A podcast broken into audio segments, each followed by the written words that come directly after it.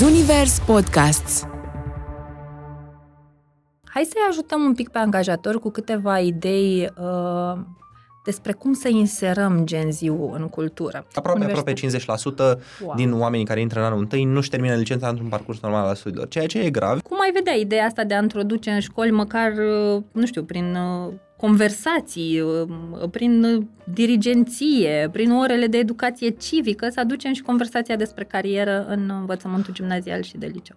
Statul ar trebui să înțeleagă că asta nu e numai o alegere pe care trebuie să o facă într-un mod frumos pentru că e drăguț să oferim consiliere, e și o alegere eficientă economic, pentru că dacă ai finanța niște forme de consiliere, s-ar putea ca banii pe care îi pierzi prin abandon universitar, prin faptul că tu investești în niște copii până la urmă care după nu mai ajung să fie pe piața muncii în zona în care tu ai investit în ei pentru că abandonează, pentru că nu practică mm-hmm. și mai departe, să ți se întoarcă din acest punct de vedere vedere. Nu știi, nu știi cum arată un rechizitoriu, nu știi cum arată o hotărâre judecătorească, deși ai terminat uh, dreptul și ai terminat poate cu note mari. De asta zic, uh, eu deci dacă... sunt lacune și în... Sunt lacune foarte mari și din punctul meu de vedere aici deja nu mai e o vină instituționalizată a statului, e o problemă strict la nivelul Ministriei de Învățământ Superior. Me, Myself and My Work cu Andra Pintican, un podcast Zunivers. Te îmbrățișez! Ne întâlnim din nou la un nou episod din Me, Myself and My Work, un podcast marca Univers. Sunt Andra Pintican și povestim despre cum muncim în România. Ne tot plimbăm prin toate întâlnirile noastre cu diferit, diferiți invitați în diferite topicuri despre muncă și astăzi uh, m-am gândit să aducem așa o perspectivă fresh a ceea ce înseamnă muncă în România prin perspectiva unui reprezentant al generației Z. Și o să povestim astăzi cu Teo, vicepreședinte a NOSR, despre ce vrea, domnule, generația Z de la piața muncii. Teo, bine ai venit, mă bucur tare mult că ne întâlnim. Bine, v-am găsit, mulțumesc pentru invitație. Zine un pic prima dată ce înseamnă ANOSR pentru necunoscători. Ok, uh, ANOSR vine de la Alianța Națională a Organizațiilor Studențești din România, este cea mai mare federație studențească din România, o federație care înglobează 115 asociații studențești din 19 centre universitare și 30 de universități din România. Decât atât. Cam câți studenți așa sunt în, uh, în asociațiile voastre, așa grosomodă? Estimativ, peste 10.000 de studenți, sigur că numărul fluctuează mm-hmm. zilnic, chiar aș putea spune, dar uh, mai important de atât, noi ne asumăm reprezentarea tuturor studenților din România, adică noi ca obiect de activitate ne asumăm reprezentarea tuturor celor 500.000 aproape de Adică de dacă ar fi așa să mă duc cu perspectivă de HR, sunteți un fel de sindicat al studenților. Da, da suntem cel mai mare sindicat da. al studenților, A, ca să spunem. Per- perspectivă hașeristică. Foarte Perfect. simplu, da. Bun, hai până să povestim, știi, ca să intrăm așa în detalii, că am 5 milioane de întrebări pentru tine. Prima dată spune-ne tu unde studiezi, că bănuiesc că ești în această calitate de vicepreședinte, pe lângă faptul că ești student, nu? Da. Uh, momentan sunt masterand la Facultatea de Drept a Universității din București, terminând anterior o licență tot, tot, tot la acea facultate, tot în domeniul drept. Momentan sunt master în achiziții publice. Uuu, da, o să fie distractiv. Da. Uh, și cum ai ajuns să alegi? Că noi ne uităm în podcast, uh, în toate întâlnirile, vrem să vedem cum ajung oamenii în meseriile pe care le practică. Care a fost cursul? Da, pentru mine decizia a fost una cumva foarte timpurie, adică am hotărât că o să dau la drept și că o să dau la București, eu sunt, eu sunt de loc din Iași, adică așa, inclusiv locul, locul a fost o, o dilemă, dar am rezolvat destul de timpuriu de la prin clasa nouă. Uh-huh. În liceu am fost foarte pasionat de dezbatere academice, o activitate extracurriculară care presupune argumentarea și contraargumentarea pe diferite teme și cumva asta mi-a format și viitoarea formație de jurist, astfel încât alegerea carierei pentru mine n-a fost, cel puțin a facultății, n-a fost una deloc dificilă. A, a fost super simplu. Și ce da. a zis tot neamul când a auzit uh, că te faci uh, avocat? Având în vedere că majoritatea familiei mele e făcută din medici, nu au fost și mai, ah, okay. fost și mai încântați. Ai spart tiparul. Am spart tiparul, da. Am spart tradiția așa. familiei, da, asta a fost. Uh, da, ai simțit așa că ești încurajat că, uite, e o chestie pe care eu o simt foarte mult în uh, tinerii cu care lucrez pe educație vocațională uh, și la un moment dat am avut un workshop cu 55 de tineri de liceu. Mă rog, 55 de tineri poate nu e cel mai mare eșantion, dar mi s-a părut reprezentativ faptul că 9 din 10 alegeau o facultate impusă de părinți. Se pregăteau să dea la o facultate aleasă de părinți. Cum a fost la tine? Uh, la mine, mă rog, eu am fost un caz fericit în sensul în care, evident, și ai mei au avut tendința de a mă încuraja să mă duc către medicină, dar m- mm, cumva impulsul s-a oprit exact la momentul la care ar fi trebuit să se oprească. Adică, mi se pare că și părinții au un rol în chestiunea asta, adică eu nu Evident. sunt adeptul ideii că părinții ar trebui să te lase să faci absolut ceea ce vrei, dar m, sfaturile ar trebui să fie mai degrabă constructive decât unele de impunere. Din punctul meu de vedere, e absolut greșit ca părinte să impui împotriva voinței copilului tău o, o anumită carieră. Și atunci, din punctul meu de vedere, lucrurile s-au oprit acolo când, când trebuiau, dar sunt conștient că lucrurile astea, din, pers- din păcate, încă Ia, încă uite-te, se fă întâmplă. așa mental o scanare a prietenilor, a celor din jurul tău, colegilor de facultate. Observ trendul ăsta de tineri Da, care da. sunt la facultate conform... uh, Încă există, n-aș spune musai că e majoritar, Mhm, dar încă e încă o există. proporție semnificativă. Da, cumva la asta mă gândesc și eu, totuși 2023, te-ai aștepta, știi, să mai da. Da. renunțăm la chestia asta și înțeleg, e, e foarte relevant uh, să înțelegem cu toții că niciodată un părinte nu o să vină să te învețe porcării, adică el tot dintr-o dorință de a-ți securiza viitorul vine cu o perspectivă să te sfătuiască. Chiar făceam, uh, uh, aveam o discuție cu cineva de la uh, o facultate din Cluj, cadru didactic și își făcuseră pe facultatea lor o, un fel de uh, diagnoză în organizație. Și voiau să vadă cum au ajuns studenții la facultatea lor și una din întrebările în acel sondaj făcut era um, cine te-a ajutat să-ți alegi facultatea.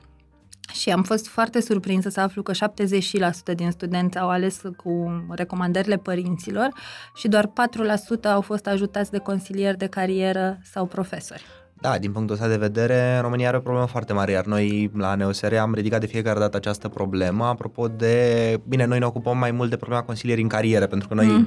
mm-hmm. reprezentând studenții, cumva ne axăm deja pe situația în care studenții Au sunt, luat deja decizia au luat deja nepotrivită. decizia și caută să se um, ghideze către o carieră după absolvirea Mhm. mm-hmm. studiilor, dar din păcate pe partea de consiliere, inclusiv înainte de alegerea universități, cât și în timpul universității, cât și după în carieră, zona aceasta e foarte slab dezvoltată, slab dezvoltată în România și de altfel eu cred că efectele se văd absolut imediat.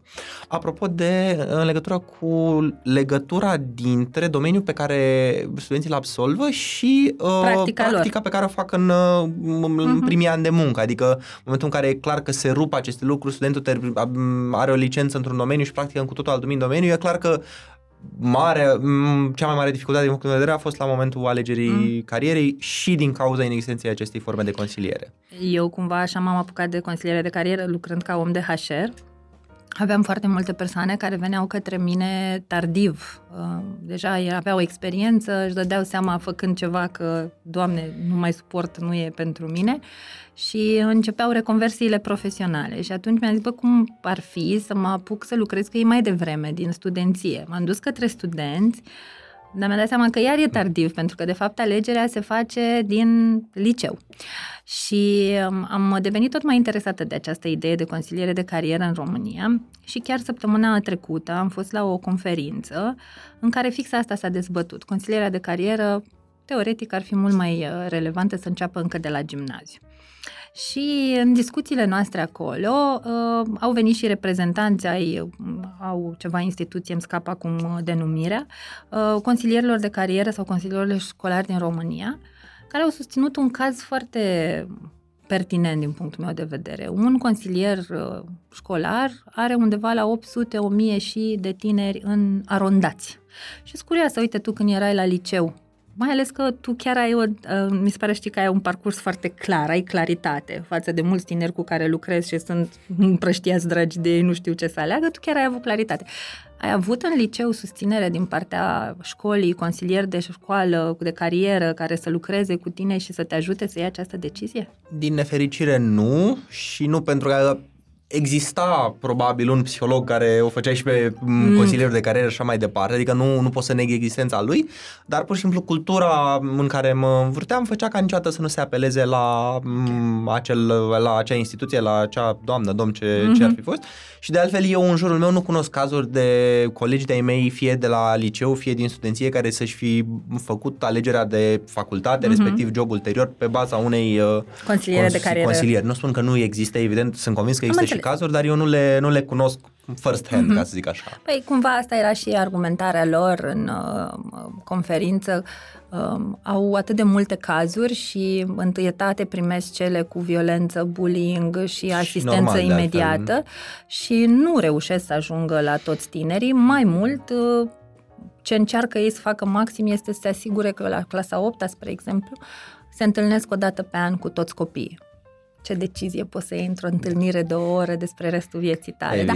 Mă rog, asta mi se pare că e o conversație uh, extinsă, la modul că trebuie să ne adunăm mai multe forțe, piața muncii prin reprezentanții angajatorilor, pentru că, până la urmă, piața muncii suferă în mod direct, da? Când copiii iau decizii nefondate, uh, urmează niște studii care citeam ceva de genul că undeva la 47% abandonează studiile universitare, da? da adică își dau seama că nu aici vor după să fie. datele pe care le are ANEOSERIA, noi chiar am făcut uh, ah, studii uite pe, ce frumos. Iată pe subiectul cifre. ăsta, din 100 de studenți care intră în anul întâi, 53, mă rog, sonajul mm-hmm. era făcut în 2019, parcă mm-hmm. 53 își dau licența în termen de 3 ani de la durata normală de absolvire mm-hmm. a studiului. De exemplu, am intrat la drept în 2018, ar fi trebuit să-i termin în 2022, mm-hmm. am terminat în 2022, okay. dar ar, e calculat plus N plus 3. Deci uh-huh. undeva adică la parcursul normal al parcursul normal, studiilor da, aproape, aproape, aproape 50% wow. din oamenii care intră în anul întâi nu-și termină licența într-un parcurs normal al studiilor, ceea ce e grav și aici o să elaborez puțin aproape de ceea ce, ce spuneai tu. Uh, nu e grav numai la nivel personal, e grav și la nivel de grup și la nivelul resurselor pe care statul le investește, pentru că ceea ce nu realizează foarte lume, multă lume, din păcate, e și firesc, dar noi cu asta ne ocupăm și atunci vedem foarte, foarte des, e că economia, așa, zic, așa zisă economie pe care o face statul nefinanțând uh, zonele astea de consiliere, se reprofilează ulterior în faptul că statul finanțează niște lucruri bugetate, de exemplu, în hmm. învățământul superior, finanțare Ia care... mai multe despre treaba asta. Finanțare care nu e deloc redusă, finanțare care se duce și către studenți care abandonează studiile, pentru că își dau seama că nu sunt unde, unde, trebuie. unde trebuie. Sigur, abandonul universitar nu e cauzat doar de lipsa de vocație, e cauzat de multe alte... E unul din factori. Dar e unul și unul din factorii importanți. Mm-hmm, și atunci statul ar trebui să înțeleagă că asta nu e numai o alegere pe care trebuie să o facă într-un mod frumos pentru că e drăguț să oferim consiliere, e și o alegere eficientă economic, pentru că dacă ai finanța niște forme de consiliere, s-ar putea ca banii pe care îi pierzi prin abandon universitar, prin faptul că tu investești în niște copii până la urmă care după nu mai ajung să fie pe piața muncii în zona în care tu ai investit în ei pentru că abandonează, pentru că nu practică mm-hmm. și mai departe, să ți se întoarcă din acest punct de vedere. Iar statul român nu e deloc uh, zgârcit în finanțarea lucrurilor bugetate, că dacă ne uităm pe, la diverse universități, sunt foarte multe locuri bugetate la specializări în care te întreba, sincer, doamne, cine se duce... mai bine, exact, da, da, da. Exact. Adică asta zic că problema e de la început până la sfârșit și dacă e am fi intelig... sistemică cumva. Și dacă am fi inteligenți, n-am face doar un parcurs mai bun pentru studentul individual, ci și un parcurs mai eficient financiar din punct de vedere al resurselor pe care statul le, le alocă. Wow, super interesant. Și acum vin cu o întrebare, știi?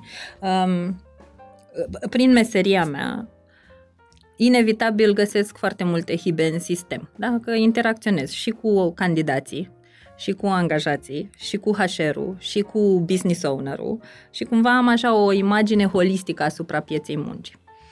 Și găsesc o grămadă de chestii în sunt o grămadă de bube în piață și când încerci să găsești sursa, îți dai seama că de fapt e o problemă a sistemului. Uite cum ar fi faptul că citeam zilele trecute un sondaj de la uh, PwC și spuneau că 60% din tinerii uh, care or să fie în piața muncii în 2030 nu sunt pregătiți pentru joburile care vin. Da? Deci asta e o problemă de sistem. Și acum dacă ne apucăm să îi bibilim pe toți, facultățile, șco- stai așa, în licee nu avem această orientare în carieră, nu, a, nu știm să învățăm tinerii să privească în perspectivă ce aia strategie profesională, ce aia o viziune de viață, îi învățăm numai alegi o meserie să supraviețuiești, punct, mai mult de atât nu mai contează.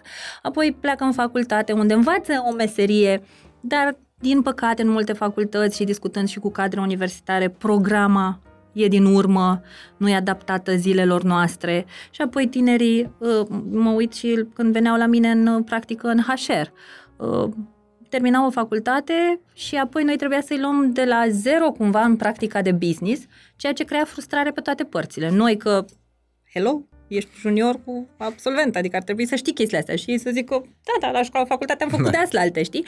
Și ne dădeam seama că trebuia să o luăm de la capăt ca să introducem o zonă mai practică în, în discuție. Și cumva, uitându-te așa în, la marea schemă, n-ai de unde să știi cine e vinovat. Mă rog, când spui statul român e vinovat, e prea generic da, și da, nu rezolvi. Acord, da. Și ca să nu mai stăm să dezbatem vinovați că eu una sunt stătulă până aici, eu încerc să mă orientez foarte mult spre soluții Care crezi că ar putea fi acțiunile pe care ANEOSR să le ia, în sensul ăsta, în aducerea consilierii de carieră în școli, în gimnaziu, în liceu? Um, ok, înțeleg că nu poți să aduci acum deodată să faci de 10 ori mai mulți consilieri de care. Dar totuși, unul la 800, 600, 800 de tineri este aberant, adică nu există. Și să știi că e un caz fericit în universitate, rata e la 1 la peste 1000 de, de studenți. Universitatea din București, de exemplu, unde sunt eu student, 33-34 mm-hmm. de studenți și sigur, în schemă cred că sunt prevăzute 10 posturi de consilier, dar nu sunt ocupate wow. toate. Adică, wow. bine, n-am cifrele exacte, s-ar dar putea să... Mari. Dar media oricum e mult mai mare și decât uh, cea pe care ai enunțat tot 1 la 600, 1 la 800. De altfel, noi în uh, proiect, în față de proiectul Legii Învățământului Superior, care e acum în, mă rog, în dezbatere publică, ca să zic așa, noi acolo am cerut un consilier la 500 de studenți, ăla, adică ăla e cumva idealul nostru raportat la... Și zicem boda proste, proste, știi, da. aprindem și o lumânare. Da. Uh, din punctul de vedere al uh, soluțiilor, a, apropo de ceea ce spuneai și tu, într-adevăr, e, pare așa ca o, un vas care scoate apă pe toate părțile. Nu cred că mm-hmm. se pot rezolva toate, de altfel nici în vest, în sisteme mm. mult mai avansate decât ale noastre, nu se rezolvă toate, iar problema asta a convergenței între ceea ce înveți la facultate și ceea ce faci în piața muncii e o problemă și acolo, adică nu, nu suntem Nu suntem noi singuri, singuri okay. da. Uh, din punctul meu de vedere, sunt niște lucruri concrete, pe de-o parte, pe care statul ar trebui să le facă și cel mai important, din punctul meu de vedere, e o analiză asupra Uh, locurilor pe care le oferă el la facultate raportat la cerințele pieței muncii. Pentru uh-huh. că, sigur, facultatea și licența mai ales nu are doar scopul de a școli studentul pentru ceea ce va face con- concret la Corect. locul muncii, facultatea are și alte... Uh, te pregătească de viață. Faptul că de redactezi, de exemplu, o lucrare de licență și după lucrezi într-un domeniu în care nu s-a nimic în viața ta, nu înseamnă că a fost fără Inutil. niciun sens Corect. faptul că ai redactat acea lucrare de licență, dar totuși trebuie să existe o, o legătură între astea uh-huh. două domenii, iar momentan legătura asta se pierde din ce în ce mai tare. Deci asta ar fi cumva principala măsură pe care o văd eu la, la nivel guver- guvernamental ca fiind necesară. Sigur, la nivelul nostru noi dezvoltăm tot felul de programe în care încercăm să mergem prin licee, încercăm să vorbim cu studenții, să organizăm sesiuni de informare în carieră, să aducem angajatori în fiecare da. domeniu. Dar trebuie să luăm da. în considerare faptul că asta e o chestie instituționalizată. Eu exact. nu știu, nu sunt expert în HR, nu sunt expert într-un domeniu de orientare în carieră. Sigur, eu încerc să aduc uh, ca voluntar expert. sau da, da, da. la momentul la care m-am ocupat, de exemplu, de Asociația Studenților în Drept, la ceea ce făceam eu, încercam să aducem ducem casele de avocatură sau, mă rog, din zona publică magistrat, să-i punem în relație cu studenții astfel încât să se orienteze în cariera. Dar asta nu era o chestie, chestiune profesionistă, nu eram plătit pentru asta, evident că nu avea cum să fie. Era o inițiativă civică, să-i spunem așa. Care sunt, e foarte bine că se întâmplă și se întâmplă da. în multe universități. Da, aici, iartă-mă că te întrerup, pentru mine asta e o problemă, că ne bazăm doar pe inițiative civice. Adică dacă ne uităm la ce se întâmplă, vedem ONG-urile foarte active. Da. Uh, problema e că și ONG-urile astea, din toată dorința lor de a face bine, nu există o unitate. Pentru că eu, în ONG-ul meu, o să fac după cum mă taie capul și cum cred eu că e mai bine, tu cu asociația voastră să faceți într-un fel, X da. o să facă altfel și atunci nu avem o unitate. Pe cine consider că putem soma sau, nu știu, eu aș vedea, spre exemplu, uite, facem aici o sesiune de brainstorming da. live și dacă mai are lumea idei, chiar vă așteptăm. Uh, mie mi s-ar părea normal să începem să introducem această conversație a consilierii de carieră uh, încă din gimnaziu, clasa 7-a, 8-a, măcar în orele de dirigenție. Ceea ce ar presupune că cei care au această calitate de dirigință ar trebui să aibă un curs minim de uh, deschidere discuție. Deci nu neapărat, deci măcar să aducem în ideea copiilor, în mintea copiilor, ideea asta de carieră, pentru că ce mai simt eu și te rog, uh, aici chiar sunt deschisă la discuții, adică uh, contrazice-mă dacă mă înșel. Um, eu simt că lăsăm moștenire generațiilor viitoare o imagine foarte toxică a muncii. Parțial da, parțial nu. Okay. Uh, aș spune parțial nu, deși, adică mi se pare minoritar, dar mi se pare important uh-huh. de bifat faptul că totuși perspectivele unui om care intră acum la piață, pe piața muncii la 23-25 de ani sunt mult mai fericite decât celui care a intrat pe piața muncii în 1990. Clar. Adică aici fără dubiu și aici mă refer la tot ce înseamnă de la putere de cumpărare pe care l-ai cu un prim mhm. salariu, mm-hmm. de la perspective, de la oportunități, faptul că poți să-ți schimbi jobul, faptul că dacă te concediază nu-i, nu e absolut... Lumii. Da. Faptul că, bine, asta cel puțin în București, e o nevoie de oameni mm-hmm. piața muncii, adică eu nu am auzit în jurul meu oameni concediați, adică nevoie atât Mai de mare puțin, de, da. de oameni încât nu, nu prea vorbim de lucrurile astea. Iar astea sunt sunt câștiguri, dar sunt câștiguri ale societății, în general. Păi, păi e și normal să vedem da. ceva evoluție de-a lungul timpului. E să nu o batem pasul pe evoluție loc. semnificativă. Ceea ce cred că lăsăm toxic oarecum pe, pe piața muncii e într-adevăr lipsa aceasta de m, orientare și cumva eu cred că, din păcate, părinții noștri, dar nu-i condamn pentru chestia asta, nu judecăm încearcă aici, doar să o- stating facts. Încearcă să o compenseze exact prin orientarea aceasta în carieră foarte clasică. Fă-te mamă medic, Operațional, exact. așa, să supraviețuim. fă-te să... medic, fă-te polițist, fă-te nu știu ce, că o să ai un job sigur. Pentru că, într-adevăr, și mă pun în mintea lor și cred că e normal să gândească și așa, Mhm. ei se raportează la aceste meserii oarecum clasice, ca fiind singurele meserii în care ceea ce studiezi Ai în stabilitate. facultate îți asigură automat un job în piața muncii, pentru că Mhm. vom avea nevoie de mereu de medici, de polițiști și nu mai știu ce. Și atunci ei se raportează așa la actuala piața muncii, care, sigur, e și asta o modalitate de supraviețuire, Da. dar nu e pentru majoritatea, că nu ne putem face toți medici și Mm, polițiști. Majoritatea cum vom ar avea joburi care sunt în continuă schimbare, continuă schimbare pentru care suntem absolut nepregătiți. Exact. Și ajungem la the juicy stuff, da? Deci piața muncii acum cere super meta-adaptabilitate.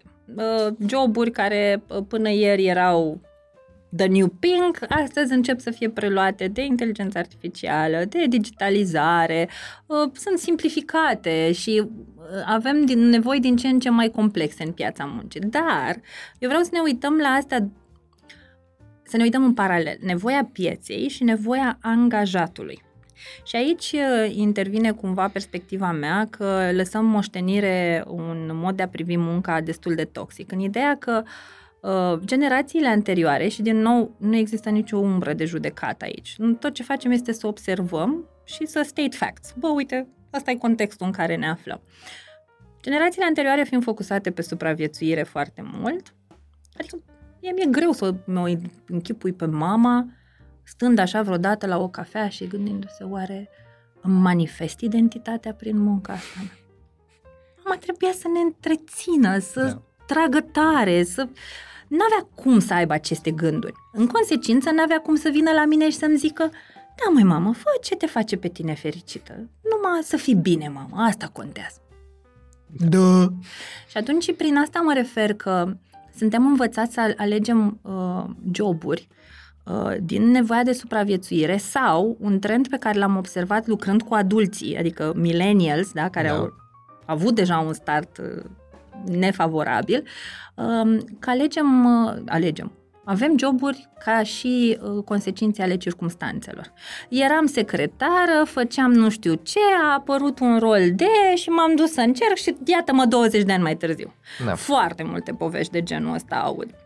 Și de aici cumva perspectiva mea că prima dată trebuie să insuflăm copiilor că avem nevoie de o relație nouă cu munca. Ce-i munca? Ce-i munca pentru tine? Activitatea în care, pe care o petreci 8, cel puțin 8 ore pe, pe zi din, din Și- nefericire și care se presupune că trebuie să-ți aducă nu doar satisfacție financiară, ci și o oarecare satisfacție profesională. Și aici introducem uh, nevoia nouă din piața Da. muncii. Uh, aveam un sondaj făcut uh, anul trecut, adică ce să fie, 5-6 luni maxim, adică cât puteau să se schimbe lucrurile între timp, pe generația Z. Am avut un eșantion de vreo 600 de respondenți uh, din diferite facultăți și am, am întrebat, de ce munciți? Și 60 și ceva la sută au spus pentru dezvoltare. Uh, zona financiară era la undeva la 4% ca importanță, da? Am făcut același sondaj și pe un uh, eșantion de vreo 900 de millennials. De ce muncim? Să plătim rate. Deci, iată, deja intervine această nouă perspectivă adusă de generația nouă și are sens. Pentru că voi puteți să vă gândiți la împlinire, pentru că generația anterioară a tras acest Da. greu al supraviețuirii, a asigurat o bază pe care voi să puteți să aveți gânduri noi. Și aici mai e o perspectivă care să știi că e specific uh, românească, oricât de ne- neașteptat uh, ar părea. Uh, Disponibilitatea de a-ți întreține copilul până la vârste mai avansate decât în vest. Asta și pe mine m-a surprins când am aflat uh, Ia. chesti- chestiunea asta. Faptul că Elaborează. în România, după ce ai terminat facultatea, încă mai e acceptabil. Să mai stai la mamă. Să mai, mă rog, să locuiești cu părinții sau să ai o susținere financiară din partea Ah, părinților. ok. Chestiune pe care în vest, bine, eu am văzut-o m, și după niște studii, apropo de câți studenți muncesc în România în timp facultății versus câți muncesc în afară, dar și prin relațiile pe care le am, prin prietenile pe care le am Mhm. cu oameni care, care studiază în vest. Acolo, ideea asta că te mai întreține mama o bucată după ce termina facultatea, nu prea... Adică ești ca maniorom după Da. 18, ura și la gară, Da. descurcă-te. Wow, foarte interesant, nu știam că avem acest... Uh, suntem mai mămoși așa cu copiii noștri, nu știu cum să o numesc pe asta, da. Da, bine, aici sunt mai multe date statistice care, din punctul meu de vedere, se leagă oarecum faptul că suntem, uh, nu știu, țara din Uniunea Europeană cu cei mai mulți proprietari de apartamente. Au tot Da, felul, da, da, sunt tot sunt felul de factori relevanțe care care, întrechem. au sens dacă îi, dacă îi aduni, dar cred că e o chestiune specific uh, românească, dar care pentru orientarea în carieră s-ar putea să fie bună pentru că îți mai permite un buffer de timp astfel încât tu să nu fii obligat să te duci să Testezi ape. Nu, să nu fii obligat să-ți consumi toată ziua de muncă doar supraviețuind, pentru că realiz vorbind în momentul în care termin facultatea, m, șansele salariale nu sunt uh, cele mai uh, fericite, adică probabil Mhm. vei munci undeva pe- puțin peste salariu minim de cele mai multe ori. Și La atunci, început, da. Și atunci uh, s-ar putea să nu prea mai ai timp pentru m, chestiuni care să te ajute să te... Cauți împlinirea Da. sufletească. așa. Și de asta e bine, dacă ai un background care îți asigură cel puțin la început uh, susținerea asta financiară, cât să știi că nu mor de foame dacă încerci mai multe lucruri, pentru, din punctul meu de vedere e o chestiune Deci foarte... avem un plus, să spunem așa, din punct de vedere cultural prin chestia asta. Da, bine, e un plus care de fapt uh, compensează alte minusuri Da, pe care le da. avem apropo de dezvoltare, apropo de nivel economic și așa mai departe. Bun, da, întorcându-ne la sesiunea noastră de brainstorming, cum vezi ideea asta de a... Pentru că mie îmi scriu foarte mulți părinți din comunitatea mea de pe LinkedIn, uh, părinți de adolescenți, 15, 16, 17, 18 ani, care sunt uh, în conștienți de această idee că, bă, nu pot eu să... Eu știu meseria mea și mai știu meseria lui sora mea sau al bărbatului meu. Da. Nu știu eu să-l ghidez. uh, Unde? Trimite-mă, zim de un consilier de carieră. Mi mi se pare aiurea că a, tu acum, ca părinte, mai trebuie să mai ai un cost pe care, de fapt, și de drept ar trebui să-l acoperi, că trebuie să te duci la privat, că nu îți dă nimeni știi la stat.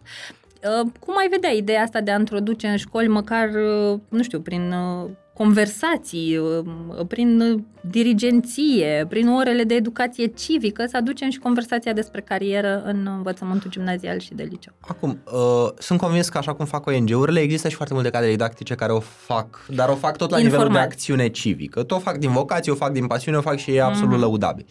Ca să o facem instituționalizat, într-adevăr, varianta ideală ar fi angajarea unui număr care nici măcar nu cred că există în România de consilieri formați pentru chestiunea asta. Adică, deci dacă ai fi dispus să-i plătești, să-i angajezi pe toți Pe cine acum, ai nu putea cred, că să- ai, nu cred că ai avea de unde să iei. De asta soluția m, cea mai eficientă din punctul de vedere ar trebui să fie într-adevăr prin intermediul unor ore care se cheme de dirigenție, mă rog, Mhm. în sens larg, și care să-ți, o- să-ți pună bazele... Niște m, perspective. Evident Există că un, un- framework de lucru. un diriginte care, nu știu, a studiat, predă limba engleză, evident că nu are cum să știe și despre drept și despre informatică și despre nu știu, dar poate să-ți ofere niște m, uh, middle ground-uri ca și tu să te instrumente orientezi. prin care tu să poți să explorezi. Și această explorare să se facă în timpul liceului, în principiu. Mm.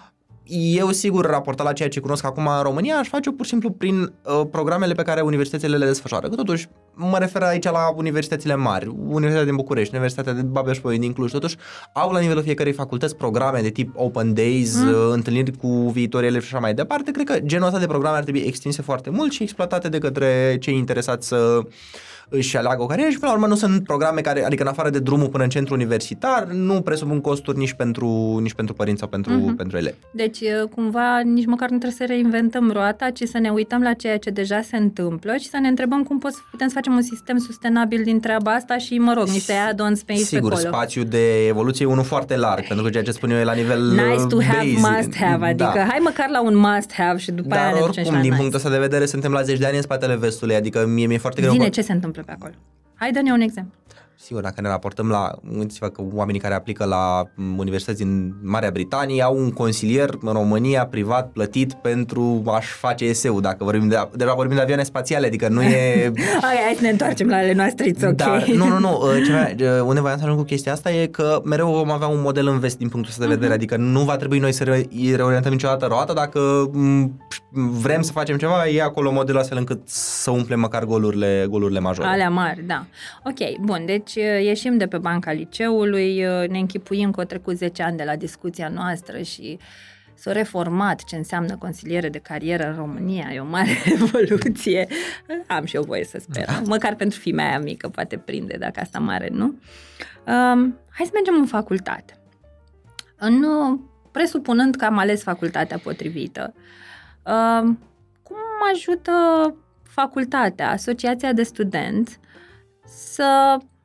De fapt, cu ce mă ajută?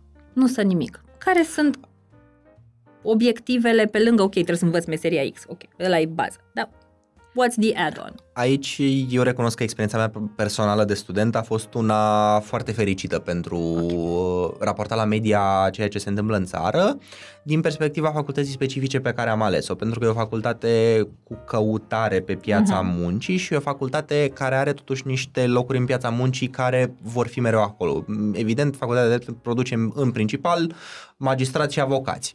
Dintr-o promoție de 600 de studenți care termină la zi facultatea de drept Universității din București, peste 300 300 se angajează încă din primul an, fie fiind înmatriculați în Institutul Național al Magistraturii, fie intrând în barou București, practicând avocatura. Deci rata de angajabilitate după primul an e una foarte mare și, în general, eu nu prea cunosc prieteni mei licențiați în drept la facultate, în drept la facultate care, care să n-aibă un job.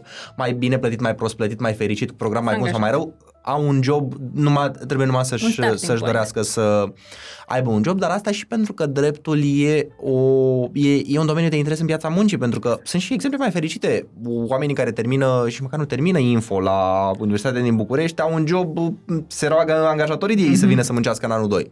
Da. Adică în situațiile în care există pe anumite domenii profesionale căutare pe piața muncii, lucrurile sunt ca și rezolvate pentru că interesul economic e atât de mare încât nu mai trebuie să facă universitatea. De mare lucru, da, da, da. Universitatea de mare lucru. Da, astea sunt câteva excepții. excepții.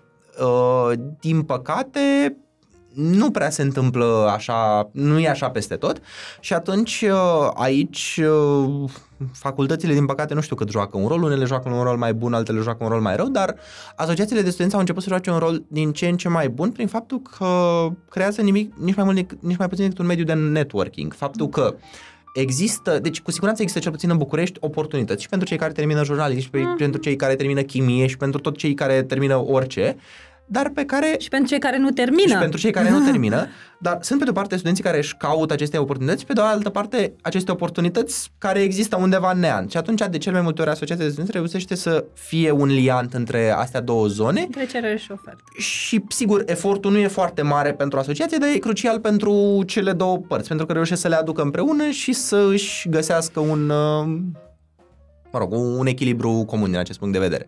Și cel puțin asta fac și unele facultăți, dar ar putea să le fac oricum mai bine și oricum ar putea să le facă într-o modalitate mai profesionistă, ca să mm-hmm. zic mhm. așa, pentru că, până la urmă, în principiu, oamenii care predau într-o facultate, chiar dacă nu practică respectiv, efectiv în domeniul acela profesional, deși de cele mai multe ori practică, tot au mai multe cunoștințe despre ce se întâmplă cu domeniul, cine e, care jucătorii mari din piață, mm-hmm. ce se întâmplă pe acolo. Adică ar putea să contribuie mult mai mult la orientarea asta socioprofesională, din punctul meu de vedere. Și, ok, asociația studențească ajută, face de toate și apoi când uh, voluntarul din... Toți sunteți voluntari da, în da, asociație, da, da. nu e ca, ca să clarificăm pentru toată da, lumea. Nu, nu plătit, ești da. remunerat cu miile da, de da, da. euro da. ca să-i ajuți pe ceilalți colegi ai tăi. Plătești și biletul de metrou. Da. Îți plătești inclusiv biletul, o faci din, da, da. din responsabilitatea ta civică, da? Uh, și termin facultatea, hai să presupunem că nu ești la drept, unde am înțeles e o altă dinamică în piața muncii, mai aș spune că e ceva particular acolo. Da, e foarte particular. Uh, ești la orice altă facultate, nu știu, ceva generic, poate comunicare, științe politice, uh, whatever. Și ai pe CV experiența ca voluntar pe care nimeni nu o bagă în seamă, că ce, doamne, iartă-mă, doar nu mai fi și voluntariatul ăsta vreo experiență, nu? Ia zi-ne un pic, domnule, cum e să fii voluntar? Explică-ne cum da. nu e o experiență voluntariatul. Uh, nu, evident, nu o să spun niciodată că nu e o păi, experiență. Păi, tocmai, eram dar, foarte ironic. Dar, uh, mi se pare că e foarte rău să cădem în paradigma în care criticăm privatul pentru orice. Uh-huh. Pentru că privatul, în momentul în care își setează criteriile de angajare și le setează în funcție de un calcul economic. S-ar putea ca acel calcul economic să fie greșit sau nu e greșit, e imperfect, poate, de cele uh-huh. mai multe ori. Da, e o realitate. Nu ar trebui să mergem să-l criticăm pe el pentru, uh-huh. pentru acea realitate, ci ar trebui să vedem care sunt interesele pe care, până la urmă, le generează piața muncii și încercăm să ne adaptăm la ele. Și din punctul meu de vedere, de vedere voluntariatul nu are o valoare prin faptul că îți scrii în CV că ai făcut voluntariat, ci prin faptul că prin voluntariat reușești să intri în aceste medii de networking, reușești să-ți formezi niște abilități pe care altfel nu ți le-ai fi format. De asta, uh-huh. din punctul meu de vedere, voluntariat ajută pentru modul în care reușești să te prezinți la acel interviu, nu pentru faptul că scrie în CV Da, uite, aici voluntar. eu ca om de HR să mai vin cu o perspectivă, îmi zici cum ți se pare. Um, uitându-te la nevoia organizației, o să vorbim pe aia dreaptă, majoritatea organizațiilor din România um, nu prea au timp, să spunem, uh, dar de acum nu prea vor să aibă încotro, uh, să formeze junior. Adică există această uh, preferință pentru cei cu experiență, pentru că, vezi, doamne, intră în organizație, asimilezi mai ușor, știu ce au de făcut și așa mai departe. Uh, iar eu pot să zic, lucrând cu, în zona asta de HR, că am văzut de foarte multe ori această idee că voluntariatul nu e, adică it doesn't help. Eu lucrând foarte mult cu voluntari, și atunci, nu știu, poate e o chestie, poate am dat eu peste niște particularități, nu trebuie neapărat generalizate, dar am văzut uh, valoarea adăugată în modul în care tânărul își face treaba pentru faptul că a avut experiențe similare într-o organizație studențească. Fără niciun dubiu, da, asta din punct de vedere are relevanță la nivelul profilării psihologice. E mm-hmm. clar că un om care a făcut și voluntariat, s-a dus și la un concurs, a făcut și nu știu ce activitate, e clar că are o deschidere mult mai largă, e mult mai dispus să învețe, învață mm-hmm. mult mai mhm. ușor, prinde mult mai ușor decât unul care poate a avut note mai mari, dar asta numai la, asta la facultate. Deci fără fără dubiu că e așa, mm. apropo de ceea ce spuneai tu de m, diferența asta, prefer să angajez un senior, prefer să angajez un junior, mi-e greu să mă pronunț pentru că cred că ține foarte mult de și de industrie, de industrie. și de cum, Eu cât de foarte multe articole piața. apropo de cum nu-ți mai găsești un loc în corporații la 45 de ani pentru că toată lumea vrea oameni cu disponibilitate de timp. Da. Deci cred că sunt... Uh... Sunt câteva paradoxuri în piața muncii pe care le tot dezbatem de ceva timp. Uh, peste 45 ești prea bătrân, la 25 dar la 25 ești, nu că ești prea tânăr, n-ai destul experiență, da. știi? Adică da, sunt niște paradoxuri care, da. da, nu, nu, pur și simplu sunt da, niște da, chestii da, care dau cu virgulă, efectiv, și evident că ține de strategia de recrutare a fiecărui organizație, că o organizație o să aibă o perspectivă, altă organizație, altă perspectivă. Și apropo de chestia asta, eu sunt convins că e o chestiune, chestiune frustrantă și pentru angajator să trebuiască să formeze niște uh, skill-uri pe care el le consideră de, de, de bază da, și da. cu care orice licențiat ar trebui să, ar trebui să vină. Asta cum o rezolvăm? Hai să vedem. Hai să înțelegem, în facultatea ta, având în vedere ce studiezi, bănuiesc că acolo lucrurile sunt destul de... Nu, nu? sunt, nu? nu sunt. Pentru M-aș că aștepta eu că na, e litera legii. Eu ies din facultate. Da, e litera legii, dar în momentul în care intri în piața muncii, nu te pune nimeni să pledezi Aha. la alta curte. Te pune să, nu știu, redactezi o, un, mm. act, o hotărâre de adunare generală a unei a, societăți. de o chestie, început. Da, ok. O, un document pe care tu nu l-ai văzut patru ani de facultate. Wow! Nu știi cum arată, nu știi, nu știi cum arată un rechizitoriu, nu știi cum arată o hotărâre judecătorească, deși ai terminat uh, dreptul și ai terminat poate cu note mari. De asta zic, uh, eu A, deci dacă... sunt lacune și în... Sunt lacune foarte mari și din punctul meu de vedere, aici deja nu mai e o vină instituționalizată a statului, e o problemă strict la nivelul unui instituții de învățământ superior. Eu dacă aș fi responsabil uh, de facultatea o, X. Facultatea X, mă și aș întreba aș, sau aș chema cinci angajatori, că sunt convins că ar oh, veni, da. și întreba, băieți, care e problema cu ăștia care vin de la noi? Ce le lipsește? Eu o să spun A, B, C, D, bun. A doua zi uh, modificăm planurile de învățământ și punem cerințele angajatorilor, pentru că e clar că oamenii nu sunt nebuni să vină să-mi ceară... de, au nevoie de lucrurile au nevoie alea, pentru chestia aia, adică e o chestiune reală. Da, și eu cumva am simțit că lipsește, eu mă raportez la HR și marketing, eu cu asta mă ocup și de acolo văd tineri venind și pot să, da. să, să fac o evaluare. Uh, și într-adevăr am văzut această lipsă de colaborare între instituția de învățământ și mediul uh, privat, uh, piața muncii, uh, dar observ în ultima vreme, de când piața e tot mai seacă și nu mai sunt candidați, uh, că au început lucrurile să se miște n-ai încotro. Adică dacă nu te preocupi, da, nu mai ai bun. ce să mai angajezi. În 2-3 ani moare da, firma, da, că da, nu mai nu vin sunt oameni. exclusive. Sigur, da. e avantajos pentru angajați că au început să crească pretențiile și atunci mm. cumva ei trag piața în sus ca salarizare, de exemplu, da. dar nu e mutual exclusiv cu a încerca să școlim uh, absolvenți da. mai buni. Și din punctul meu de vedere, apropo de ceea ce spuneam la început, uh, cred că cel mai eficient ai putea să faci chestia asta legând uh, finanțarea pe care o acorzi acelei instituții de învățământ superior, numărul de locuri la buget, pentru că la asta se reduce Mhm, tot. Ok. Învățământul cu taxă în România nu e unul, adică în afară de uni- universitățile de medicină Mhm. și poate câteva facultăți pe aici colo, majoritatea facultăților trăiesc din locurile la buget.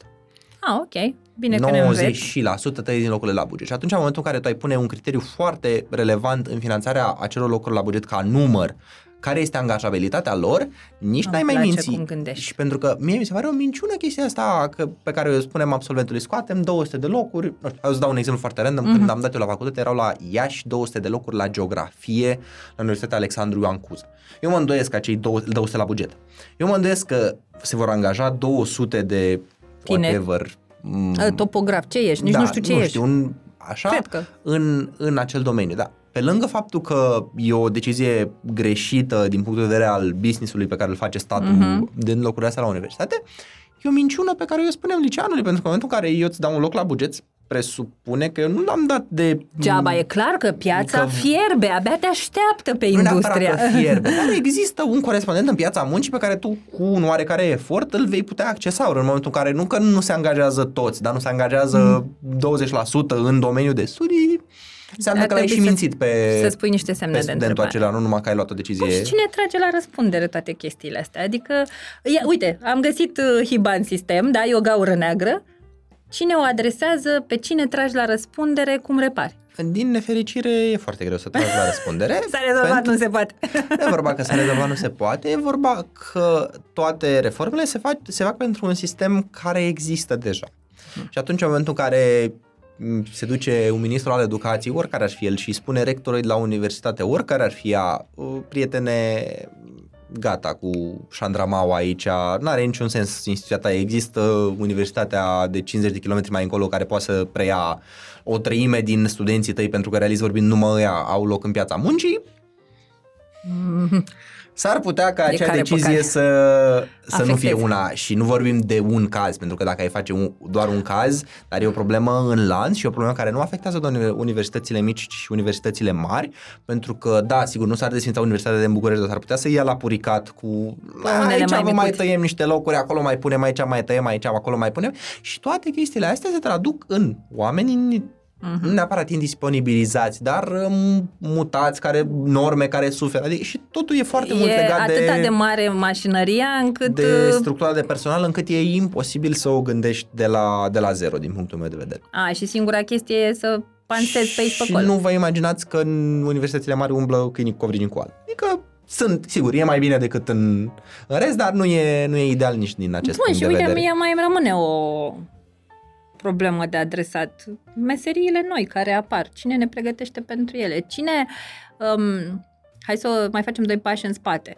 Uh, Cine investigează în primul rând din partea statului, care e direcția pe pa- care piața muncii, mă rog, eu te întreb pe tine că îți pare că ești mai, nu că ai fi tu responsabil, dar pare că ești mai conectat la chestiile astea și ne mai înveți și pe noi. Uh, unu, cine investigează care e direcția pe care piața muncii o ia în 20-30 de ani în România ca să facă un plan de învățământ corelat cu asta? Pentru că da, până acum, uite, și ce am ai citat noi pe aici, studii, făcut de voi, făcut de mine, făcut de nu știu care companie, care au niște interese și ei să vadă, bă, dacă nu ne zice nimeni, barem noi să încercăm marea cu degetul. Dar cine poartă această responsabilitate?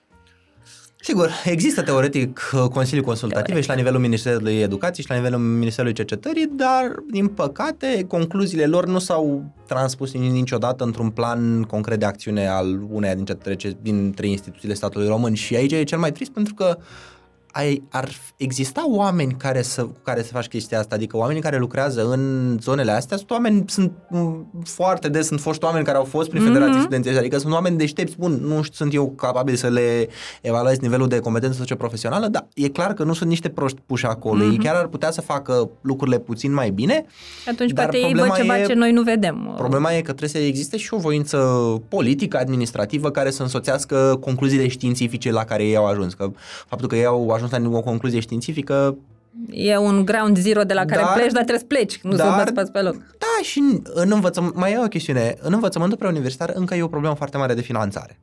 Pentru că nu se alocă bani suficienți. În învățământul superior, ia, atât de problemă mare de, de finanțare. Adică, hmm. gândiți-vă că un, un student bugetat acum în România costă statul român undeva la 7000 de lei. Dacă e un Pălul. student la un... Nu, pe an. Pe, pe an, okay. pe an. Dacă e un student la un domeniu cu indice de finanțare 1, cum sunt cele din științe sociale. Okay. Un student la medicină costă 100, 15.000 de lei. Un student la teatru costă 50.000 de lei. What? Da, pentru că acolo grupele sunt foarte mici, atunci raportul de profesor ah, la... ok, gata, înțeleg. Dar inclusiv la nivel de salarizare, inclusiv la nivel de resurse finanțare ale universităților, nu stăm chiar atât de rău cum ar părea, sau oricum nu stăm la fel de rău cum stăm în preuniversitar. Mm-hmm. Finanțarea, ca procent din PIB pentru învățământ superior, se înscrie în oare în niște medii ale, ale Uniunii Europene. Sigur, suntem sub, dar nu e o situație dezastruoasă okay. sau aproape de dezastruoasă cum e cea a faptului că nu avem WC-uri în curte la Eu stau la țară, de... putem să povestim asta, și despre asta. Zic, asta, da. asta zic e o problemă mult mai mult de alocare, de cum împarți uh, acele mm-hmm. resurse și așa mai departe. Eu, în domeniul drept, uh, când m-am înscris la un moment dat la un concurs de admitere în profesie, am avut de selectat universitatea și am aflat o informație pe care sigur o știam, dar nu știam cu exactitate, faptul că în România sunt autorizate peste 50 de facultăți de drept. Exact. Unde? Exact. Nu, deci nu reperez pe harta mentală. Exact. Bine, nu că aș fi avut un interes da. deosebit pentru drept să zici că am... Uh, și sigur, unele sunt private, nu au un impact asupra bugetului, dar totuși tot produc absolvenți în drept, mm-hmm. dar multe dintre ele și produc un... Adică dacă le-am eliminat total pe cele private, dacă am eliminat total uh, locurile cu taxă de la universitățile mari, eu tot mă îndoiesc că numărul acela de absolvenți în drept, repet, drept totuși un domeniu care se cere mm-hmm. pe piața muncii, acoperă mm, nevoia de, de, de pe piața de muncă, în sensul în care își găsesc un corespondent. De asta iar la alte domenii de studii e mai... infinit mai rău. Aha. Ok, deci uh, acolo doare, pe partea altă doare, iarăși o luăm Și ca cu... să o luăm în A, logica paradoxurilor pe care tu le ai, totuși avem din Uniunea Europeană, suntem penultimii, bulgarii fiind ultimii, bineînțeles, la uh, rata din populație de absolvenți de învățământ de studii superioare. Adică procentul din populație care termină studii superioare e cel mai mic din Uniunea Europeană, dacă e să-i excludem pe bulgari. Deci nici să le tai de tot nu e o, nu e o nu soluție, e o dar trebuie să încerci să le corelezi totuși cât de cât cu Da, că, care era, uh, nu mai țin minte unde citeam, ceva articol. Spuneau că um, acum câțiva ani uh, numărul de studenți uh, care intrau anual în anul sau intra un an universitar, dar nu mai țin minte da. dacă era anul întâi sau era, era undeva la 6-700 de mii. Nu, era numărul total de studenți. Da, numărul total, ok. Și acum au ajuns undeva la un 400 și tot scade. 400 de mii. Da, e mă pe rog, aproape? E, dacă e să o spunem direct, s-a închis și Spiru Haretu, care a Am înțeles, gata. Dar, uh, ai să râzi, dar a avut un impact foarte mare uh, asupra ponderii. Ah, ok. Scandalul de acum mulți ani. Ok, am Dar, înțeles. Uh, în rest, fluctuațiile, deci pe lângă acea poveste care a avut un impact major asupra pieței de învățământ superior, fluctuațiile sunt în concordanță cu evoluția demografică.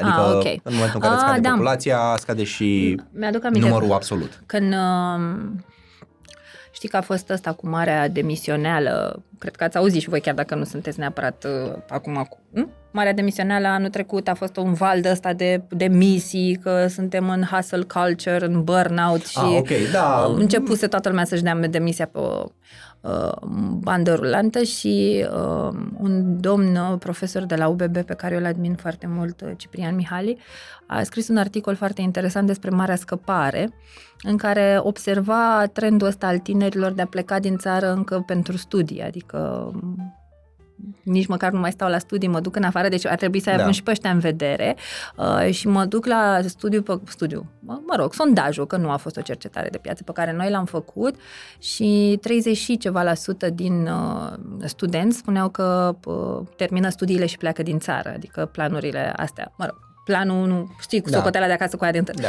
Uh, deci cumva cred că ar trebui să luăm în calcul și exodul ăsta al generației noi, că până acum eram obișnuiți cu uh, părinții noștri care plecau la muncă în Italia, în Spania, Spania în Germania, da. bla bla bla, dar acum trebuie să avem în vedere că părinții își cheamă copiii după ei, foarte mulți, uh, și observ și în, uh, mă mai duc în uh, licee, prin provincie sau în școli și observ că facultatea nici măcar nu e pe listă. Adică printre primele opțiuni sunt uh, plecatul din țară. Da, aici, din păcate, și eu, deși încerc să mă feresc de păcatul ăsta, cad foarte des în el, uh, noi trăim în două Românii diferite, de fapt. Adică da. trăim în România în care în București uh, Bulele.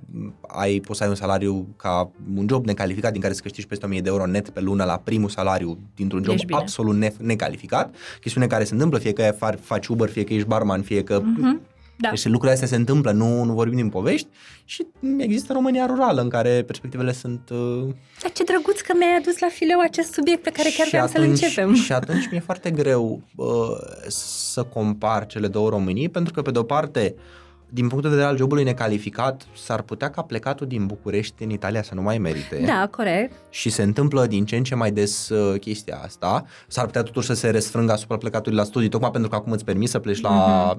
la studii sau îți permiți cu un job mai uh, uh, highly trained, ca să zic așa, să se duci în străinătate, dar în România rurală să nu se fi schimbat și acei mm-hmm. oameni care acum 15-20 de ani plecau la căpșuni mm-hmm. în, sau alte meserii, sau alte da. meserii necalificate să-și cheme copiii sau să... Uh, da, uite, eu mă raportez la satul în care m-am mutat.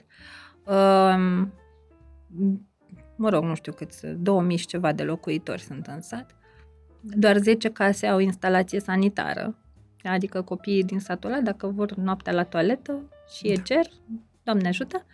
Um, am, mi-am dorit să fac un centru de zi uh, de consiliere educațională acolo pentru tinerii din sat și în primul an când am ajuns, abia mă mutasem și nu i-au lăsat părinții să vină la mine că stai la Andra o zi sau te duci la câmp și faci un milion, un milion jumate. Da?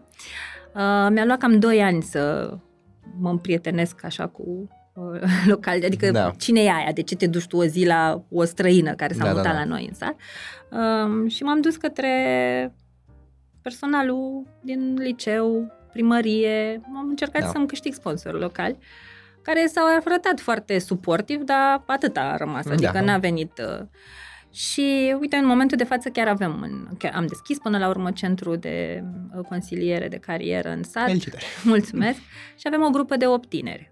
Nu vrei să știi cât am muncit să adunăm 8 tineri. Deci îți jur, fac recrutare de ani de zile, adică am peste 15 da. ani în HR. În viața mea n-am avut proiect de recrutare mai greu. Pentru că nu mai au când. Adică una din fetele din grupă, bă, deci fetița aia are vreo șase joburi, mă înțelegi? Da. Pe lângă școală. De da. dimineață până seară, gospodărie, cai, porci, găini, porumb, da. viță de vie, curățenie, mâncare, clătite. Da, aici, din punctul meu de vedere, e o problemă și de și iar paradoxul pe care îl de care vorbeam mai devreme. Pe de altă parte, șomajul în București e aproape zero. Uh-huh. De ce oamenii aceia nu-și lasă... Păi nu, stai că intrăm în altele. Asta zic, e și o problemă. Nu ai voie să lași pământul. Da, adică mă uit la alți vecini uh, mai mari de vârstă, da? adică cum ar veni da. părinții da. acestor copii, uh, care și ei, adică să nu ne înțelegem că ei stau uh, cu mâinile în sus și copiii da. muncesc. Da. Nu, da. e o muncă comună, toată familia contribuie, da? Dar nu există să se oprească. Adică uh, îi spuneam unei vecine, vecine random da. example, uh, avea nu știu câte solarii. Bă, și de dimineață până seara femeia da. și porci și solarii. Și tu efectiv o vedeai că mai are un pic și se prăpădește. Da. Și zic, băi femeie, dar anulează un solar, că da. nu, oricum dai la porci că se strică. Să nu muncesc pământul? Adică ne ducem, știi, un pic în cultura asta. culturală și uh, băieții, doar unul a avut voie să plece la facultate. Pentru că unul trebuie să rămână acasă. Da. Să aibă grijă de gospod... Adică și știi, acum te duci în toate părțile, impact psihologic, mm. frate, mi merită, eu nu, eu stau acasă. Da, da, da. Și oricum termină facultatea și ălălalt și ăsta și le-a făcut planul să plece din țară. Adică când te duci în sat, e vorba ta că și eu zic că trăim în două Românii și trebuie să ieșim din bule, uh, Acolo deja vorbim despre alte planuri de învățământ, adică mie mi se pare că acolo avem nevoie de niște chestii foarte specifice ca să susținem conform hărții mentale a oamenilor care, pentru că oamenii acolo sunt cu altă mentalitate, total diferită. Și doi, administrativ teritorial ar trebui să spunem adevărul, faptul că nu, nu toate unitățile administrative teritoriale, toate satele, toate comunele care sunt acum mai pot să existe, mai sunt sustenabile. Nu, nu sunt și nici nu fac mai lucru. Uh, dar uh, da, uite, chiar asta mi se pare și aici aș vrea să laud câteva inițiative de învățământ dual. Deci mie învățământul dual mi se pare mană cerească uh, și aplaud organizațiile care înțeleg că trebuie să se implice. Adică nu poți doar ca organizație, ca angajator, să ai așteptarea mă rog, logic înțeleg de ce ai avea-o. Păi plătesc taxe, aparatul de stat ar face bine să-mi furnizeze ce am nevoie. Da. Tocmai am avut o discuție de aproape o oră despre cum aparatul de stat fails da. miserably. Da. Și atunci ce facem? Pentru că eu făcând recrutare de mulți ani, văd problema asta, discuția asta se agravează de la an la an. Uh, criza asta nu-i de ieri. Ea a început de vreo șapte-opt ani de zile. Uh, dar a fost, a, a durat ceva timp ca oamenii să accepte că vine o criză de personal. Ei, las, mai sunt 100 la ușă, lasă da, că da, mai da, vin. Uh, și s-au tot amânat și acum când sângerează peste tot, toți vor să pună niște pansamente pe aici pe acolo și da. nu înțelegem că, bă, cam și trebuie să amputezi. E un fenomen pe care în România noastră încep să-l observ din ce în ce mai mult, difuzia de muncitori străini da. din afara Uniunii Europene. Nu știu dacă... Da, e, e, nu, în piața muncii este e, o discuție... E o realitate din ce în ce mai mare, în special în zona de Horeca, în special în zona de, mă rog, chestiuni care nu presupun mm-hmm. depășirea barierei lingvistice. Da, e, e tot mai multă infuzie. Bun, ce facem cu tinerii? Hai să vedem un pic cum mai muncește studentul român astăzi, cum se descurcă și cu facultate, și cu școală, și cu voluntariat, și cu... Da, din punctul meu de vedere, aici mă raliez culturii uh, naționale, eu nu cred în idealul muncii îmbinate cu studenția. Pot să accept că e funcțional, uh-huh. deci un job part-time cu o facultate care, nu știu, nu e medicină, să da, zic. Da, să nu te solicite exagerat. E funcțional, dar nu e... Adică Recomandabil. Adică, deja dacă adaugi voluntariatul, s-ar putea să nu mai... Uh, ai viață socială. Să nu mai ai viață socială, să nu mai dormi. Uh, da, ce viață socială, nici măcar odihnă, da. Uh, dar accept și e foarte bine că atunci când e nevoie de acea infuzie financiară, ea să existe prin intermediul unui job. Adică e clar preferabilă alternativei să nu faci nici, uh-huh. să nu faci facultate. Deci clar, clar se întâmplă da. chestiunea asta. Dar din nou, aici nu cred, adică eu nu cred că dintr-un job part-time un student dintr-un centru universitar își poate finanța cheltuielile de trai. De fiecare dată va fi jobul part-time, poate o bursă și poate încă o susținere financiară de la părinți care uh-huh. să... Să mai ajute, da. Să mai ajute. De asta Complicat. zic că și aici, din păcate, și statul are o politică finanțare, de finanțare foarte ciudată. Valoarea burselor uh, studențești acordate, o bursă este momentan 700 de lei în medie. Euro ai vrut să zici. și tot 700 de lei era și în 2017. Și wow. însemna altceva în, în da. 2007 700 de lei, cum raportat la salariu minim. Adică, da, da, da. Wow! Da. Wow, sunt geloasă, îmi vine să vin la facultate, vreau și eu da, bani da, așa mulți da. ca voi. Wow! Și e clar că în momentul în care salariul minim în România e 3, oh. de lei brut, brut da.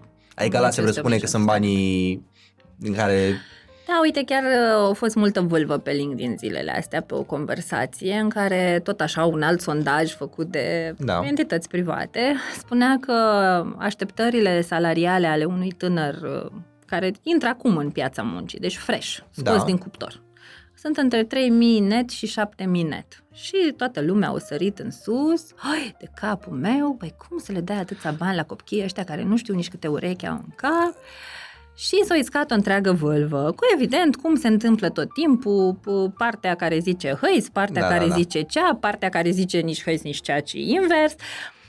Și aș vrea să pornim discuția altfel. Nu de la merită, nu merită. Prima oară hai să vedem un prag de subzistență. Pentru un om, tânăr, adult, da, 3000 de lei, cum se... Tu că ești student, da? Cum ți se pare un și muncesc. Uh, și munci. Ok. 3000 de lei pe lună. În momentul în care scade ajung, o chirie Hai să facem un calcul așa, minimă de basic. 250 de euro în București. Cam, dacă mai ai un coleg de apartament, ajungi la 250, că nu cred că mai găsești 250. Da, Poate o garsonieră sau ceva. 250 da. de euro, deci 1250 de lei. Da mai scazi uh, niște Bun. cheltuieli de întreținere da. care cred că se duc în 200 de lei de persoană minimum. Minim, așa. Ok, deci, deci ai ajuns la 1500 gros 1500 de lei. Oh. Hai să Scazi un abonament de metrou, nu știu ce... Dar nu, nu, nu zburați, nu? hai, ok, bine, hai cu metrou, cât mai e și Așa, ăla? deci mă îndoiesc că din 1000 de lei reușești să-ți uh, nici să mănânci zilnic. Și să te și îmbraci bine că te duci la muncă și trebuie să arăți prezentabil, deci trebuie să ai niște haine cât de cât, Deci e nu? absolut evident că nu... Deci nu ne încadrăm. Da, bine, apropo de ceea ce spuneai tu, eu aici revin puțin la, la paradoxul meu, pentru că mie nu mi se par, nu, adică nu e vorba că merită sau nu merită, deja intrăm Da, într-o am zis că dezbatere nu intrăm în dezbaterea asta, ideologică. că e complicată. Da, uh, ce mi se pare că a început să fie un fenomen foarte ciudat în România și care cumva strică așteptările și ale angajaților și ale angajatorilor din piața muncii, e că începe să fie foarte bine plătită munca necalificată, munca brută, de oameni care um, îți sapă grădina, îți O, da, zidesc, zic nu eu, știu ce. 200 de lei pe zi 200 de dacă lei vrei pe să-mi zi. vină un 200 om de lei la pe zi. grădină. Nefiscalizat, din Nu, că nefericire. n-ai. Am vrut să trimit la unul pe Revolut, s-a uitat la mine în dungi, deci Da, ce să mai nu că ar vorbim fi fost de... fiscalizat, Nu dacă- că ar fi fost, da, zi, asta zic, Da. nici măcar asta, dar Ori- uite. Înseamnă că un om fără niciun fel de calificare poate să câștige, cum spuneam, în jur de 8.000 de lei pe lună. Da, Dacă hai că mă nu muncești. raporte... Nu, mergem la 1000 de euro pe... Nu, nu, nu. La mine în sat, oamenii ăia muncesc zi lumină, Zi se lumină. opresc numai când e sărbătoare. Ok. Atât. Bun. Și atunci eu îți spun, ca un absolvent care a terminat totuși o facultate, Mhm. decât ok, am o bursă în fiecare an, adică nu sunt ultimul... Ți-ai dat interes. Da. Și spun, păi stai, fratele meu, ăla fără nicio școală, câștigă atât și eu cu... Mhm. Am depus efortul XY. Da, aș vrea să câștig măcar la fel. Da. Aici apare din punctul meu de vedere. Ceea ce într-adevăr i- uită lumea să ia în considerare este că omul care practică munca aceea brută va câștiga 200 de lei toată viața, dacă rămâne la, la același Da, nivel. și aș mai vedea o, o, un aspect care aici, la, pe care aici l-aș puncta. Cumva aici inima mea de HR mă, mă, mă pune să zic asta. Um, nu există muncă mai valoroasă decât altă muncă, fiecare muncă e valoroasă Da, în nu. felul ei, iar efortul iarăși e diferit. Eu nu Uh, intru știi, în această cumva dez... în- în eu nu polit- intru în da, dar această înțeleg dezbatere unde- absolut deloc, dar Da. zic că ambele puncte de vedere De, sunt, sunt cumva... foarte, nu se exclude, nu, nu, nu, dar sunt, sunt, cumva super valabile. justificate. Și, e- da, Da. în momentul în care se întâmplă chestia asta, e firesc ca așteptările să fie puțin contradictorii Da, da, cu... da, da, corect. Uh, are sens și, mă rog, aici, da, cum spuneam, politica e prea, uh, polemica e prea complexă ca să ne apucăm acum, știi, să o uh, dezbatem, dar am observat această mm, direcție în piața muncii mm, de a eticheta nevoia minimă de subzistență ca fiind pretenție. Evident, uh, consider că în continuare cel mai sănătos este raportezi uh, la valoarea pe care omul o aduce în organizație când te gândești la un salariu. Da? Deci nu mai plecăm de la merită, știe, nu știe, despre ce poate să facă și ce valoare mi aduce în organizație. Cu toate, cu toate că aici avem o directivă recent adoptată de Parlamentul European, în 2 ani avem termen de transpunere pentru ea, conform care nivelul salariului minim trebuie să fie, să aibă o legătură cu aprecierea pe care statul o face asupra coșului zilnic. Coșul zilnic e estimat undeva acum pentru o familie de 2 părinți și 2 copii la 8500 de lei pe lună. Da. Și e o realitate. Corect. Nu E da, corect. cu o corect. rată, cu, Da, da, da, cu, de cheltuieli. toate, puse E- cap-coadă. E o realitate. Așa e. Da, acum întrebarea mea și aici clar nu e survey, e opinia ta personală, deci dai o opinie personală. Um, câți din prieteni, colegi, uh, din generația ta, tineri, din generația, îi vezi doritori să plece din țară? Hai să râzi, dar din ce în ce mai puțin. Doamne ajută. Mai, uh, totuși suntem țara cu... Hai, hai, hai să încheiem pe Hai note să încheiem bune, cu note hai, hai, hai, pozitive. cu Suntem pozitive. țara cu cea mai spectaculoasă creștere economică din 1990 până astăzi. Amin. Și atunci uh, e clar că perspectivele cel puțin economice Există. s- există și sunt din ce în ce mai bune și eu nu, nu vorbesc doar din ce țin, mi-aduc aminte nivelul de mm, economic pe care l-avea familia mea când aveam 5-6 ani și nivelul Mhm. economic pe care îl are acum practicând Se simte aceeași fel. muncă și... Dar uh, mai sunt încă multe de lucrat și din păcate noi n-am fost decât într-o luptă de recuperare. Adică Mhm. noi n-am făcut în toți anii ăștia decât să recuperăm decalajul față de vest. Da. Sigur că e frumos că l-am recuperat parțial, dar se poate, încă mai e foarte mult... Mă uh, uitam, acum îmi vine în gând, mă uitam aseară la un film sau serial, nu știu, doamne iartă da. Și uh, erau într-o firmă de vinuri, iese șeful pe flor și zice, vreau să povestim, știți că acum doi ani când am venit în firma asta, era mult, mult sub piață, eram varză, eram... în sfârșit suntem și noi mediocri. în sfârșit da, da, și noi. E foarte, e foarte exactă da, concluzia da, asta. Mă, mă rog, măcar nu mai pornești de la super minus, știi, da. mai acolo, 2-3 pași în plus. Uh, așa, în, pe final, pentru că sunt organizațiile acum din ce în ce mai conștiente că, unu, trebuie să aibă academii interne ca să ajute tinerii să updateze informația din uh, uh, facultate cu cea din uh, business din când da. intră în pâine, da, și să-și facă cumva să, să insereze totul în practică. Uh, sunt tot mai conștienți că fidelitatea asupra brandului este importantă uh, și mă bucur să văd fel și fel de inițiative în facultăți în care companiile vin, finanțează laboratoare, fac evenimente pentru tineri și dau interesul să creeze comunitate. Um, hai să-i ajutăm un pic pe angajator cu câteva idei uh, despre cum să inserăm Gen z în cultură. Uh, și o să explic imediat la ce mă refer. Uh, în momentul de față construim culturi organizaționale pentru cine e în piața muncii. Și în piața muncii sunt majoritatea millennials da. acum. Ceva studiu de pe la Yahoo parcă spunea că până în 2030 30% din forța de muncă a lumii va fi Gen Z. Că, na, da, ne purtăm și demografic, noi. Da mai ieșim la o pensie, acum mai nou millennials vor exit de vreme, adică mă uitam foarte mulți clienți care vor să-și facă exitul la 50, adică da. nu mai vor să mai aștepte pensionarea 65, da? Um, și e clar că avem culturi organizaționale pentru millennials după mentalitățile pe care le avem noi, ne aveam noi atunci, ce ne interesa pe noi. Sunt diferite lucrurile pentru voi. Care ar fi trei chestii fără de care o cultură organizațională nu se poate adopta gen ziua? practici, nu știu, cum acțiuni, cum vrei tu să le, valori, whatever, ce-ți vine. Da, raportat la... Nevoile voastre pentru a munci. Da, nu știu dacă mă raportez la nevoile noastre, pentru că, sigur, primul lucru o să zic o salarizare decentă, dar o salarizare decentă nu e o nevoie a noastră, nu, e o nevoie e a tuturor. E o nevoie a tuturor, dar pe care ne permitem să ne exprimăm mult Voi mai... o cereți mult mai vocal față mult de noi. mai mult, fie și pentru că piața muncii e mult mai restrictivă decât era cu 30 mm-hmm. de ani. Dar, sigur, o să o pun asta pe o... Asta, uh, hai să o punem pe asta by default. Da. Să nu o pun. Bine, o să adaug o Mm, bine, o să sune foarte ideal o cultură lipsită de corupție, că eu cred că mm, corupție sau, mă rog, practici uh, Etică, care sunt calci, practici mm, lipsite de etică vor exista mm-hmm. mereu, dar totuși, din fericire, mi se pare că generația noastră are cel puțin beneficiu educației nedeformate. Sigur, ne mai deformăm și noi uh, pe aici pe acolo, apar tot felul de compromise, dar mie baza mi se pare mult mai bună, adică eu trecând prin liceu, facultate, n-am auzit să dau, să dea șpagă pentru examene, să nu... Adică, versus cum era poate pe vremea noastră, de când era o uh, practică mult mai comună. Sigur că nu, adică nu mi se pare un fenomen picat din cer, sunt conștient că ele există, dar nu mai există la nivel, uh, la nivel cultural și uh-huh. cred mhm. că chestia asta se transpune Totuși nice. și în uh, și se transpune și pentru că lucrăm mult mai mult cu privatul. Mm-hmm. Atunci în privat nu există povestea stai că e nu știu Acolo cine, domnule, Cine funcționează asta? La revedere, domnule! Produci sau nu produci, adică da. e logica economică da. știrbește cumva uh, perspectiva asta și eu aș mai adăuga oarecare dar din păcate nu cred că se oferă încă chestia asta. Încă. Perspe- încă. Perspectivă și predictibilitate apropo de evoluția profesională. Pentru că aici corporațiile, mă rog, în general, cei care au fac setup acum la nivel major în piața muncii au acest păcat al faptului că nu știi unde vei fi la 50 de ani și nu știi dacă te vei plafona la un moment dat, nu știi dacă vei fi tras pe dreapta, nu știi foarte multe și atunci e o, e, are un impact și asupra dedicării pe care tu o oferi companiei, iar un impact și asupra modului în care îți percepi viitorul și așa mai departe.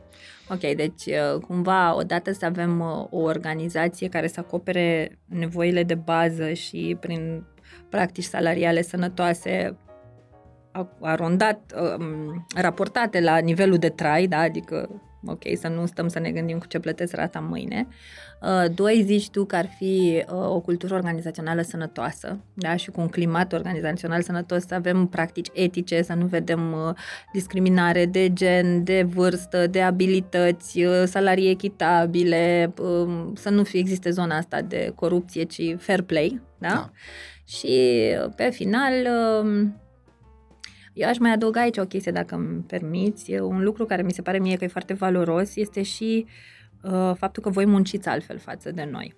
Dacă noi aveam această perspectivă că îți iei un job și cu ăla Da, Ești fără la niciun pensie? dubiu, da. voi aveți o perspectivă, nu știu, mult mai diversificată, adică văd tineri care vor să încerce și marketingul, vor să încerce și HR-ul, vor să încerce și IT-ul, poate. Și eu cred că ăsta e unul dintre principalele motive pentru care a crescut au crescut așteptările salariale, Mhm. faptul că frica aceea de a fi concediat nu, Nu mai mai e e, o nu. frică și atunci, practic, singura unealtă de coerciție pe care o avea Da. angajatorul asupra angajatului Că a afară cam nu mai are nicio dispărut. putere, da. A Da, cam- cumva mie mi se pare că și generația voastră are un nivel de stimă de sine mult mai ridicat față de generația mea. Noi am fost cumva generația de capul plecat sabia nu taie și pentru faptul că frica, munceam din frică. Era instaurată exact această metodă, Mai dacă e o nu îți place, ieși. chestiune. Până la urmă, mă rog, nu sunt istoric să stabilesc când s-a terminat perioada de tranziție post-revoluționară sau dacă s-a terminat, Da. Dar e clar că dacă s-a terminat, s-a terminat de foarte puțin timp. Adică mi-e foarte greu să vorbim de o evoluție pe termen lung, că noi încă n-am avut acel termen. Hai să fim oameni serioși, când putem spune că s-a terminat s-a terminat tranziția, a venit criza economică în 2009, adică Nu prea am avut realist vreme vorbind, să... societatea pe care o avem acum, putem să zicem E că o avem fresh, e bebeluș. din 2015, nu știu, ceva de genul, știi? Adică eu acolo văd un punct al... Deci suntem adolescenți. da, ca societate. Da. Și atunci Sunt- e foarte deci greu. are sens că suntem în etapa asta rebelă în care nimic nu merge, nu respectăm sens. tiparul adolescentin. Uh, dar aici cred că m-aș raporta și eu pentru organizații, cum uh, creăm career path-uri care să aibă sens în modul în care Gen Z vrea să muncească, pentru că ei nu vor neapărat să iasă la pensie dintr-o organizație. Și ce observ ca trend este că uh, ceea ce noi înainte am fi numit job hopper, Adică dacă vedeam CV-ul tău acum 10 ani Da. și în CV-ul tău erau 2 ani la o firmă, 2 ani la o firmă, 3 la alta, mirosea, ăsta nu-i statornic, ăsta nu-i de luat, ăsta ne face belele. Da, Că asta era mentalitatea, știi? Că te-ai da, da, căsătorit cu jobul și Da. te-ai căsătorit și nu-ți place, nu dai divorț, că râde lumea, stai aici drept, nu da, comentăm. da, da, înțeleg. Ori în cazul vostru nu mai e job hopping, e explorare. Da. Bă, am făcut, am învățat, vreau să învăț pe aia altă. Nu zic că noi suntem păstrătorii adevărului absolut sau că Da, voi nu cred că sunteți. e nimeni. Uh, Cred că avem nevoie ca generații să învățăm unii de la alții. Mie mi se pare uh, că noi ca generație am fost foarte buni executanți. De frică, de nefrică, mai ni se zicea să facem, da, Mărieta, tac, tac, tac, tac, tac. Noi nu, nu întrebam de ce, noi întrebam numai cum, imediat, acum mă Da, da, descurc. Voi sunteți mai, uh, că, de asta și zic că vine peste noi munca cu sens, pentru că o simt de la voi. da. Văd când vorbesc cu tinerii, că li se aprind ochii când îmi explică care o să fie impactul muncilor la end user. Adică da. mă duc în organizații cu sute de oameni și adulți în toată firea care au o meserie de 10-15 ani, ei nu știu să-mi spună cum impactează meseria. Da. Ori pentru voi ăsta e focusul principal.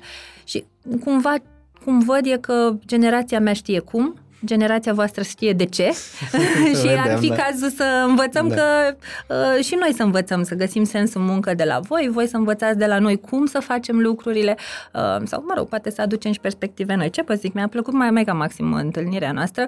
Eu sunt o super uh, susținătoare a generației Z, sunt absolut fascinată de voi pentru că efectiv văd toate lucrurile pe care mi-aș fi dorit să le fac când eram de vârsta voastră și nu am avut acces la ele și vă văd cum le Da. faceți cu atâta bucurie și pf, I, I super love it. Um, hai să vedem ce îndemn așa pe final pentru generația Z. Bă, copii, bă. Ce le zicem? Hai, care e îndemnul tău pentru colegii tăi de generație? Să facă absolut ce le place. Scuzați-mă! da. Dar cu o oarecare siguranță pe care eu o văd foarte important uh, financiară în spate. Adică în Ok. momentul în care, nu știu, ai, uh, fie că sunt prin resursele familiei, fie că sunt prin resursele proprii, ai banii puși deoparte cât să Mhm. știi că dacă ești dat afară de la jobul tău șase luni poți să-ți... că De altfel așa e și categoristă clasa medie. Mhm. M- Persoana care reușește 6 sau 12 luni din banii pe care i are puși deoparte să trăiască la fel fără să schimbe nivelul de trai. Oh, ok, avem o problemă mare în cazul Dacă ăsta, da. ești în... uh, Da, din nou, nu trebuie să fie doar pe cont propriu, poate să fie și din resursele Mhm, financiare, fin, familiale. În momentul în care ești în acea zonă, eu cred că ai luxul de a îți descoperi Cum zicem noi la uh, podcast, să muncești conform identității tale. Da, exact. Îți mulțumim mega mult pentru Și eu mulțumesc toate pentru invitație. insight-urile super valoroase. Uh, Mă declar super fană a Nosere pentru tot ce faceți și știți. Uh, Dragilor, dacă aveți tineri în brațe pe care trebuie să-i îndrumați în carieră, nu uitați să-i, uh, în timp ce ne ocupăm și de stabilitate și ne asigurăm că avem predictibilitate în piața muncii, să îi lăsăm totuși să caute și um, această identitate a lor în modul în care se manifestă la muncă și să nu uităm că munca cu rost e cea mai mișto. Vă îmbrățișăm! Zunivers Podcasts